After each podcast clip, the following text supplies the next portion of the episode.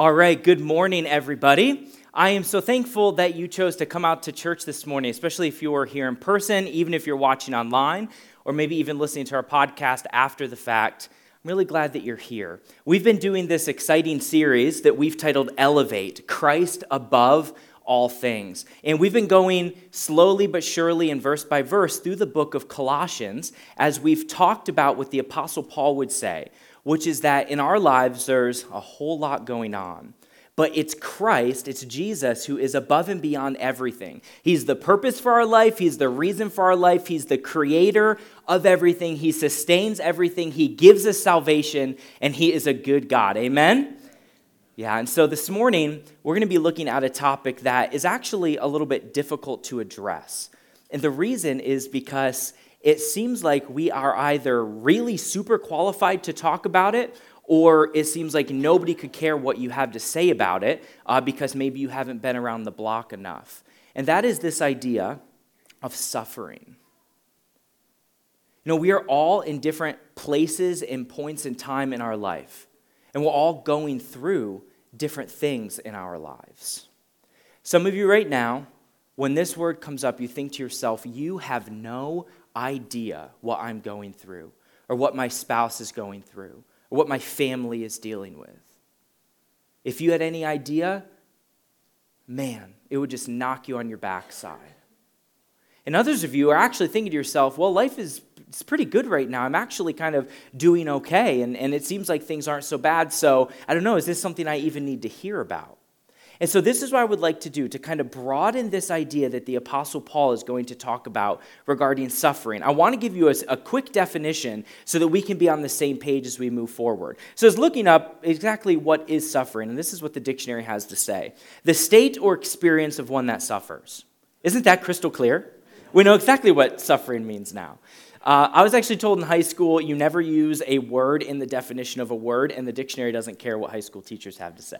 So, you just go one step further and you say, okay, what does suffer mean? And this is what it says to submit to or be forced to endure, to feel keenly, to labor under, to undergo or experience, to put up with, especially as inevitable or unavoidable.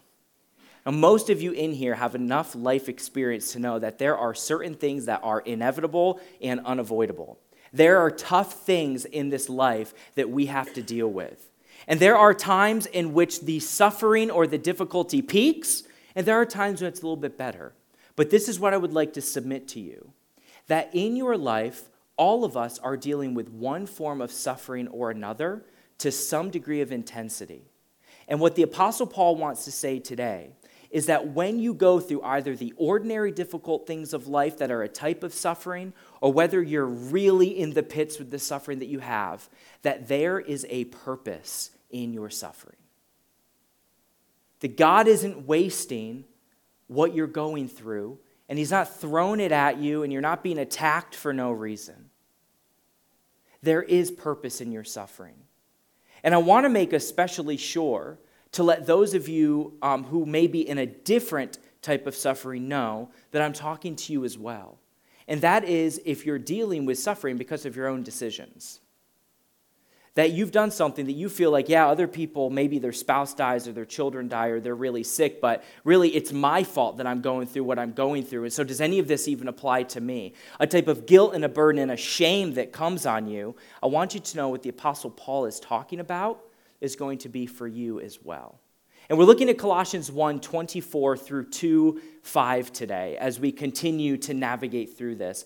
And I want to tell you a quick story about a difficult time that I was going through several years ago. This was sort of in the middle of COVID. I began to have some pretty significant health issues that scared me deeply. Stuff that was going on that had, that had never happened to me before, completely out of the blue and unexpected. The sort of thing where you just you can't really prepare yourself for it because it's just kind of outrageous that it would come your direction.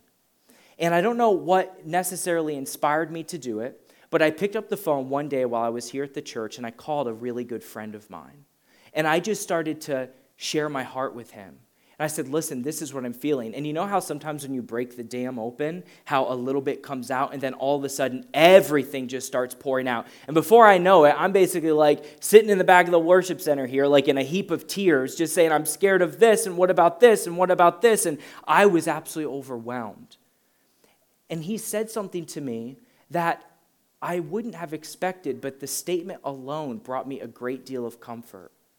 And with total sincerity and honesty and absolutely meaning it, though he was hours and hours away, this is what he said Do you need me to come and be with you right now? And it caused me to take a second and to think, I don't know if I need that right now. And as I kind of processed a little bit more, I said, You know, I don't, I don't think I need you to go that far out of your way to help me. But it instantly communicated to me that there was love and care. That if I needed that at that moment, nothing would have stopped him from doing that. And then he began to ask me really tough questions about what I was going through. He started to challenge me. He started to challenge what I believed, why some of the things that were in my mind were there about being a dad and a husband and a pastor and a friend and a human being and a young adult going through stuff. And he started challenging me spiritually. And he really represented what the Apostle Paul said in the book of Romans, where he said, Rejoice with those who rejoice and mourn with those who mourn, or suffer with those who suffer. He was there for me. And I'll come back to that, and I tell you that story for a reason. But the Apostle Paul, when he wrote the book of Colossians, was actually in a position of pretty serious suffering himself. The Apostle Paul was in prison in Rome. Now, first, when Paul got to Rome at the end of the book of Acts, what we see is that he's. Uh, he's actually like under a type of house arrest. And so people could come and could talk to him, and eventually he would be seriously imprisoned, and eventually he would be killed for his faith. But while he was struggling, he was under house arrest. He had worked his whole ministry to want to finally get to Rome to see the church up in Rome. And it took him two years from Jerusalem to get there while he was actually imprisoned himself. He's up in prison in Rome, all the way up here. And his friend Epaphras, who's all the way on the northeast side of the Mediterranean, just north of Jerusalem, his friend Epaphras comes up to him and says, Paul, I want to tell you about a church I started in Colossae. And that was the church of the Colossians. He said, These people are on fire for God. They love the Lord. And the Apostle Paul's perspective was changed. And he started to realize, Holy cow, like, even though I'm here in prison, maybe there's something that I can do for them. And so he sends them this letter, which is all about how to persevere in their faith in the midst of suffering and difficulty, and how to see that Jesus is above all things, that he is loving, and that he is good, that he's the creator and the sustainer of all things. And Paul, from prison, going through a period of suffering, writes to the Colossians. And that's where we pick up in chapter 1, verse 24, this really extraordinary text where he says, Now, I rejoice in my sufferings for your sake. And in my flesh, I do my share on behalf of his body, which is the church. And this is an amazing statement. in filling up what is lacking in Christ's afflictions. That may be one of the most extraordinary statements in the scripture. That the Apostle Paul saw himself as having to fulfill something that Jesus didn't in his afflictions, in his suffering, in his death, in his resurrection. And I think to myself, what in the world is the Apostle Paul talking about when he says his sufferings make up for what Christ's afflictions didn't accomplish? And because we have the rest of Scripture to help us interpret this, I'll put your heart at ease for just a moment in saying that this has nothing to do with salvation. Because what Jesus did was once for all. Jesus said on the cross, It is finished. Your sin is forgiven by grace through faith in Jesus alone, and it's done.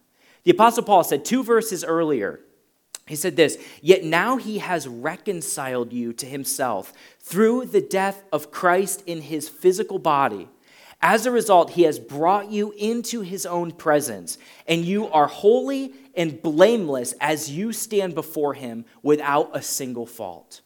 So you are made right with God if you have placed your faith in Jesus for salvation, no matter what you've done. No matter how dark the things are that are in your past or in your present, that if you have put your faith in Jesus for salvation, it's gone, it's forgiven, you are made whole, you are made right. So, what in the world did Paul mean that he's glad to suffer because he makes up what Jesus was missing? It has to mean that something else was missing. And here's what I submit to you. And I think that there's really solid evidence in the text and outside of the text to support it. That what the Apostle Paul was saying is that the Colossians, they didn't see Christ suffer. You see, the early church in Jerusalem, they were kind of first they, they had like firsthand knowledge of what happened in Jerusalem, especially the apostles and especially Jesus' friends. They saw what took place. Um, the apostle Peter, which was one of Jesus' closest friends, he said it this way For we did not follow cleverly devised stories when we told you about the coming of our Lord Jesus Christ in power, but we were eyewitnesses of his majesty. So, this is both a confidence that we have because the scriptures that we have in front of us, they didn't just come to us by secondhand knowledge and by hearing about things and someone just writing down what they thought. No, the apostles and those who wrote scripture, they were firsthand witnesses of what happened to Jesus. And so I believe that when the apostle Paul said, I'm glad to suffer because I make up for what Christ's afflictions were lacking, I believe what he was saying is something really beautiful that Paul suffered as a representative of Jesus. He goes on to say why he's glad in his suffering. He said, God has given me the responsibility of serving his church by proclaiming his entire message to you. this message was kept secret for centuries and generations past, but now it has been revealed to God's people. For God wanted them to know that the riches and glory of Christ are for you Gentiles too. And this is the secret Christ lives in you, and this gives you assurance of sharing his glory. The Apostle Paul said, What I'm doing to make up for Christ's afflictions is I'm suffering so that I have the authority to tell you what Jesus did. And you can see in my life, in the Apostle Paul's life, what you never had the opportunity to see in Jesus himself. And here's the thing Paul very literally, very literally suffered. If you look at the list that he puts together, this is not what I put together. This is what the Apostle Paul directly says. He said he went through imprisonments, which he was in prison while he wrote it, floggings and beatings with rods and stoning, shipwrecks, dangers from robbers, dangers from his own countrymen, dangers from Gentiles, hardships such as hunger and thirst, exposure to the elements and riots, and he had to work hard, and he had sleepless nights and hunger and deprivation, all things that the Apostle Paul would go through. And he said, This stuff, all of this, this really happened to him. People like actually tried to murder him by stoning him and throwing him outside of the city. And he got up and he walked back in and said, Listen, I love the Lord too much to stay outside the city and not share his gospel with you. He went through all of this suffering. He said, I'm glad to do it. John Piper explains it this way, and I think it's a beautiful summary. He says, Paul showed a personal, bodily, costly presentation of Christ's love. There is nothing defective in the afflictions of Christ. Paul becomes the embodiment of the love of Christ so that the afflictions of Christ have a personal presentation to the church. How beautiful is that? And I believe that many Christians still do this. That we have missions workers who are abused, belittled, tortured, and even killed as representatives of Jesus so that individuals can see what Jesus went through. That many of you who have gone through horrible times and have walked out the other side of it loving the Lord more, you stand as a representative of Jesus so that your sharing of the gospel can be with that much more power. My friend who reached out to me, who was willing to ask me hard questions, was able to do so because he had already been there. He knew what it was like. He had already walked through that fire, and he knew the questions to ask because he, in that moment, was a representative of Jesus. And in that time, he was, in a sense, glad to have suffered through what he had went through because now he was able to make up what was lacking in Christ's affliction, if you will, which was us seeing it directly. And so, what made Paul glad to suffer? I would say this that Paul knew that there was purpose in his suffering. I think that when Paul was going through the mistreatment, the sufferings, the difficulties, he probably thought about what Jesus went through while he was standing trial, while he was being abused. The book of Mark says this But Jesus, while he's on trial, he remained silent and he gave no answer. And again, the high priest asked him, Are you the Messiah, the Son of the Blessed One? A few verses later, he said, I am, said Jesus. So they condemned him as worthy of death. Then some began to spit at him, and they blindfolded him and struck him with their fists and said, Prophesy. And the guards took him away and beat him. And we know that this led to his crucifixion, to him suffering the worst type of death that could be suffered, at least in the ancient Roman world. And the Apostle Paul said, I'm glad to do it because I'm a stand in so that you can see what Jesus had to go through in a sense. And so then I asked this question what about when we suffer? I said at the beginning that we're all in different places. You might be dealing with the worst of the worst, where the walls are closing in and darkness is surrounding you. You may be doing okay, but it's just the simple financial struggles that got you all messed up and got your stomach in knots and you're just you're having difficulty and struggle or you may be dealing with the consequences of your own decisions but you're still very genuinely suffering or maybe the decisions of somebody that's very close to you and I would say, because of our sinfulness, I don't know if there's exactly a way around the instinct that we often think of ourselves first when we're going through a difficulty. And there's all these different areas of our life our money and job, our free time, relationships and the stuff and kids, emotions and hobbies and work and house, our reputation, food, all these different things. We tend to think when we go through a difficult time, well, how does this affect me?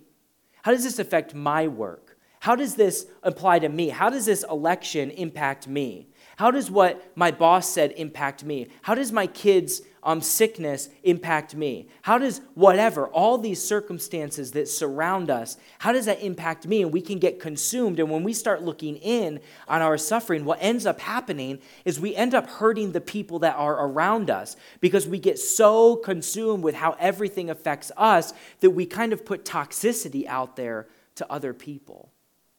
And an individual who's very much so, in a sense, like the Apostle Paul, and who dealt with the ramifications of this from really the beginning of his life all the way through the end of his life, I want to share just a little bit of his story with you.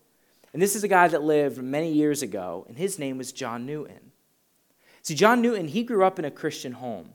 It's why his story is really cool. When he was a young kid, his mom took him to church. In a time in which there was mostly like Catholicism, he went to a church that really teached relationship with Jesus. And his mom instilled that in him. But then his mom died when he was young, very young. And so he went on a trade ship with his dad. And for the next 20 years or so, he would see constantly, year after year, the life of really a sinful sailor. I mean, it sounds like a stereotype, but it was really bad, the stuff that he went through, the stuff that he started to do, the way his life became consumed with greed, and all of the difficulty of his mom's death and of the things that happened to him while he was with his dad. All this stuff started to consume him, and he went to such a dark place that he began buying and selling human beings in the African slave trade in the 1700s. And as he was in the midst of that process, one night a storm came up that was so fierce that it literally ripped people off of the boat that he was on and was puncturing holes into the side of the boat. And he went up as a last ditch effort to grab the wheel of the ship and to try to stop it from being completely controlled while the rest of the crew was using bed sheets and clothes to try to patch holes underneath the ship. And in a moment, in his dark, literally in his darkest time, he cried out to God, God, have mercy upon me. His life came to a point of absolute realization that all of the hurt and the pain and the suffering that he had caused and that was going on within him, he couldn't do it anymore. And he cried out to God to give him mercy. And that is what happened. Eventually, the storm died down. John Newton didn't die. And he had a perspective change. And his life moved forward from there forever different. And he would eventually leave the slave trade. He, 30 years later or so, wrote a beautiful little text called Thoughts Upon the African Slave Trade. And he wrote this while he was avidly and actively and passionately fighting against the slave trade because he knew of all of the hurt that he had put people through, the suffering he put people through, and the continual trauma that even knowing that he had done those things, what that had put him through. And he was serving actually in ministry in that time with some of the founding fathers of so many of our Christian traditions in the 17 and super early 1800s. And I want to read this little excerpt to you that is so powerful because it shows the heart of a man whose mind was truly changed. This is what he said in one of his excerpts from Thoughts Upon the African Slave Trade, which was used as a text that nearly put a definitive end by the time legislation came around that stopped the African slave trade. This is what he said. I hope it will always be a subject of humiliating reflection to me that I was once an active instrument in the business at which my heart now shudders. He says in this, I hope it always remains within me a knowledge of what I did because that is what drives me forward. The Apostle Paul gives a similar sentiment when he writes to a young pastor named Timothy. He says this Here is a trustworthy saying that deserves full acceptance Christ Jesus came into the world to save sinners. And he says, Of whom I am the worst. See, Paul was not only witness to, but participated in the killing and imprisonment and torture of Christians. And he says, I did all of this. I'm the worst of the sinners. Similarly to how John Newton said, I hope I never forget what I did. But John Newton and the Apostle Paul and countless Christians since then, they've obtained a new perspective. And it's what went on to allow John Newton to write these words. He said, Amazing grace, how sweet the sound that saved a wretch like me. I once was lost, but now am found, was blind, but now I see. And his motivation, his hope, was that when we've been there 10,000 years, bright shining as the sun, we've no less days to sing God's praise than when we first begun. You see, what John knew was that there was purpose in all of the things that he had gone through in his life. And Paul knew the same thing. It's why he said, I'm glad when I suffer. And so I challenge you what if you obtained a new perspective? Now, that's a really easy thing to say, it's a bit harder to implement. But what if, when health crisis came around, or deep fear that just kind of cuts to your bone, what if in those moments you were able to think about these different areas of your life with your money and job and free time and all of these different things? What if you were able to see them in a new light? Where it's like you can say, okay, so my company laid me off, and now I'm freaking out because I have no idea what the finances are going to look like. I have no idea how I'm going to make it. What if the people around you, your children, your spouse, us as a church, what if they were able to look and say, wow, there's something different about how he's dealing with this. There are those of you who are truly, completely inspiring because of the difficulty you've gone through and you've stayed faithful in these areas of your life. You've looked at them as an opportunity to show other people the truth of the gospel of Jesus that there is hope and that there is a future in these different areas. What if our perspective changed? See, the Apostle Paul said this as he continues on For God wanted them to know that the riches and glory of Christ are for you Gentiles too. Hear this the riches and glory of Christ are for you. That's why Paul was glad to suffer, so that you would know that Christ lives in you, and this gives you assurance of sharing his glory. So we tell others about Christ warning everyone and teaching everyone with all the wisdom that God has given us. We want to present them to God perfect in their relationship to Christ. That's why I work and struggle so hard, depending on Christ's mighty power that works within me. See, all of those promises that are true to you have come down from a tradition of people going through things in their lives that completely sideswiped them and caused them difficulty, but it gave them the privilege of sharing the hope that's in Jesus. And in your suffering as a follower of Jesus, you have the chance to be used as part of that for the next generation, to your children, to your families, to your friends, to the rest of us as a church. And I think as I geeked out a little bit with processing someone who said a phrase I think can be helpful is Spider Man's Uncle Ben, who requoted what philosopher Voltaire said, but he says this with great power comes great responsibility. if the Apostle Paul said this, I think what he would say is with great salvation comes great responsibility. And while we're changing things, we're going to put a picture of what definitely the Apostle Paul looked like up there, too. With great power, with great salvation comes great responsibility. And there's actually a scene where Peter Parker's Uncle Ben says something unique to him as he's first struggling with some of his difficulty. He said, These are the years when a man changes into the man he'll be for the rest of his life. Just be careful who you change into. I think if Paul were writing this, he might say, Times of suffering are when a person changes into who they'll be for the rest of their lives. Just be careful who you change into. Life will happen.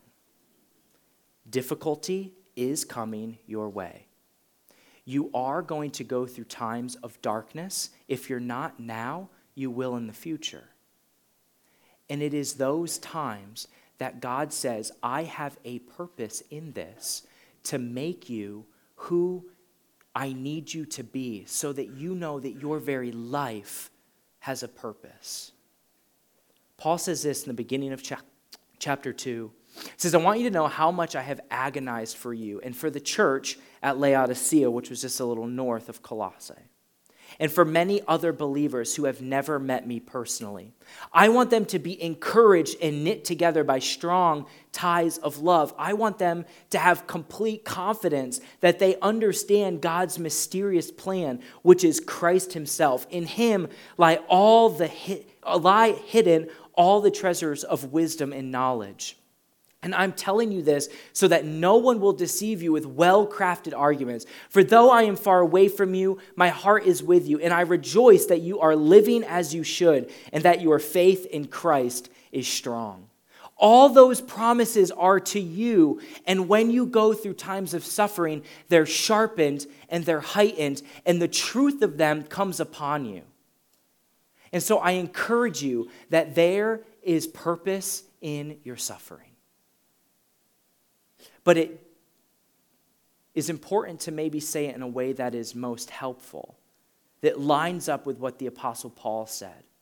And so, for those of you that are followers of Jesus, who have embraced him as Savior and been forgiven of sin, this is how I would define this for you. Through your suffering, you are representing Jesus.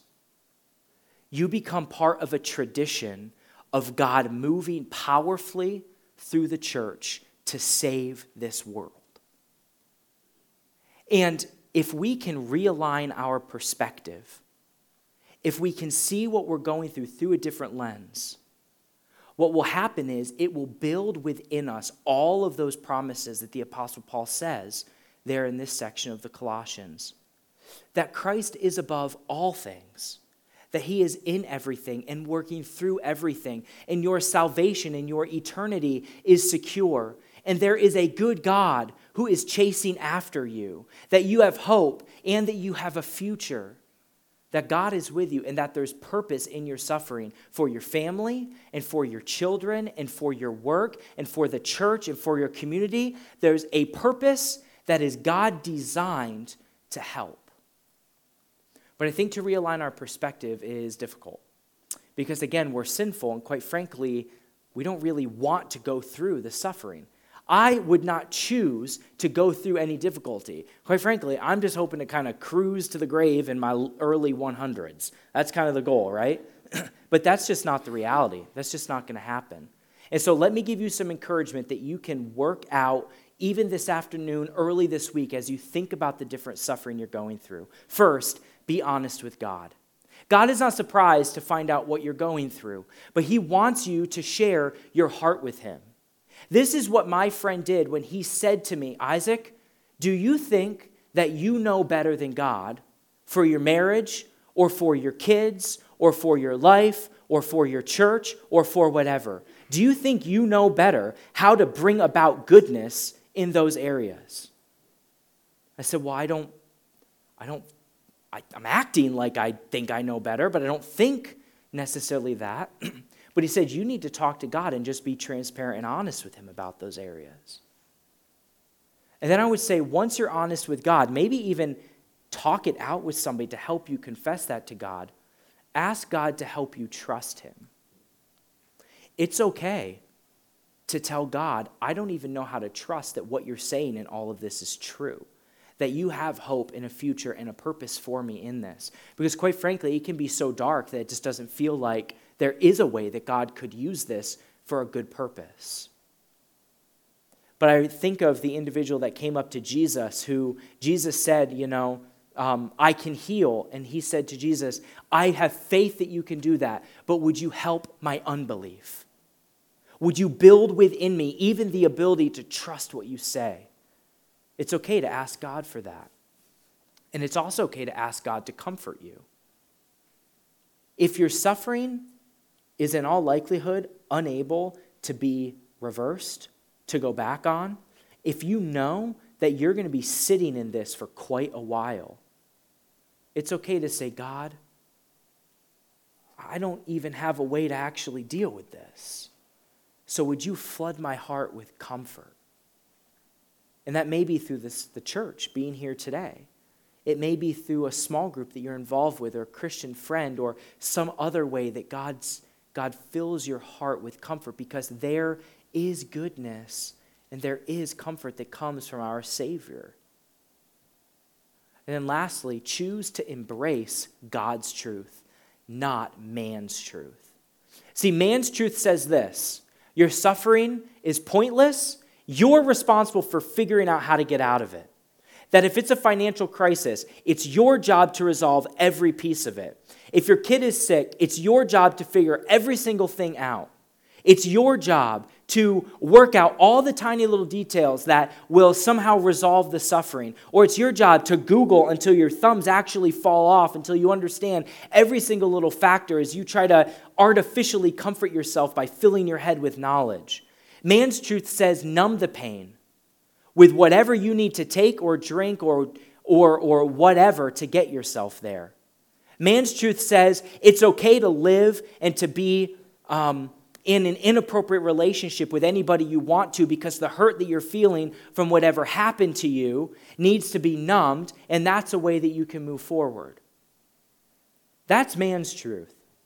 But God's truth is that there is a purpose that is so deep within every single bit of suffering we have that it floods you with truth and hope and comfort because when we glimpse the plan and the purpose of God in whatever it might be, that itself begins to change our hearts. But we have to embrace God's truth. These are all really difficult things to wrestle through, and we have a lot of work to get there. But what I can promise you is that there is purpose in your suffering. And so I want to give you a moment. I'm going to invite the worship team to come up and we're going to pray. I would like to give you a moment while we work through that, while they get up here, to just think to yourself God, what areas of my heart and in my suffering have I not really given totally over to you? You might be at the very beginning stages of, of trying to even process your grief or your pain or whatever it might be. You might be at the very beginning of that. You may be halfway through it. You may be working out the end. But as I pray, I want us to just take a few moments to just close your eyes, bow your heads. Don't be a distraction to the people around you. Give yourself the opportunity to just sit in the presence of God who is with us right now as we think about our suffering and how there may be um, and is a purpose and a plan in it. So let's pray. Jesus, I thank you so much that you inspired the Apostle Paul to write what he did. You instructed him to say that there's purpose in your suffering. You instructed him to somehow take joy in his suffering, to see his suffering as something to be glad in, so that the Colossians and the Gentiles in that area, and so we all the way today, could see that Paul was a representative of you, and that we get to represent you to our families and to our friends and to our work and our community and to each other so that we can be part of the legacy of your church that from generation to generation deals with suffering in a way that lets the world know you are so good and you love us so much. So even now, as we sing, Lord, would you fill our hearts with this truth that there is purpose in whatever suffering we may be going through? We pray this in your precious name. Amen. Would you stand and worship with us as we continue to process this out?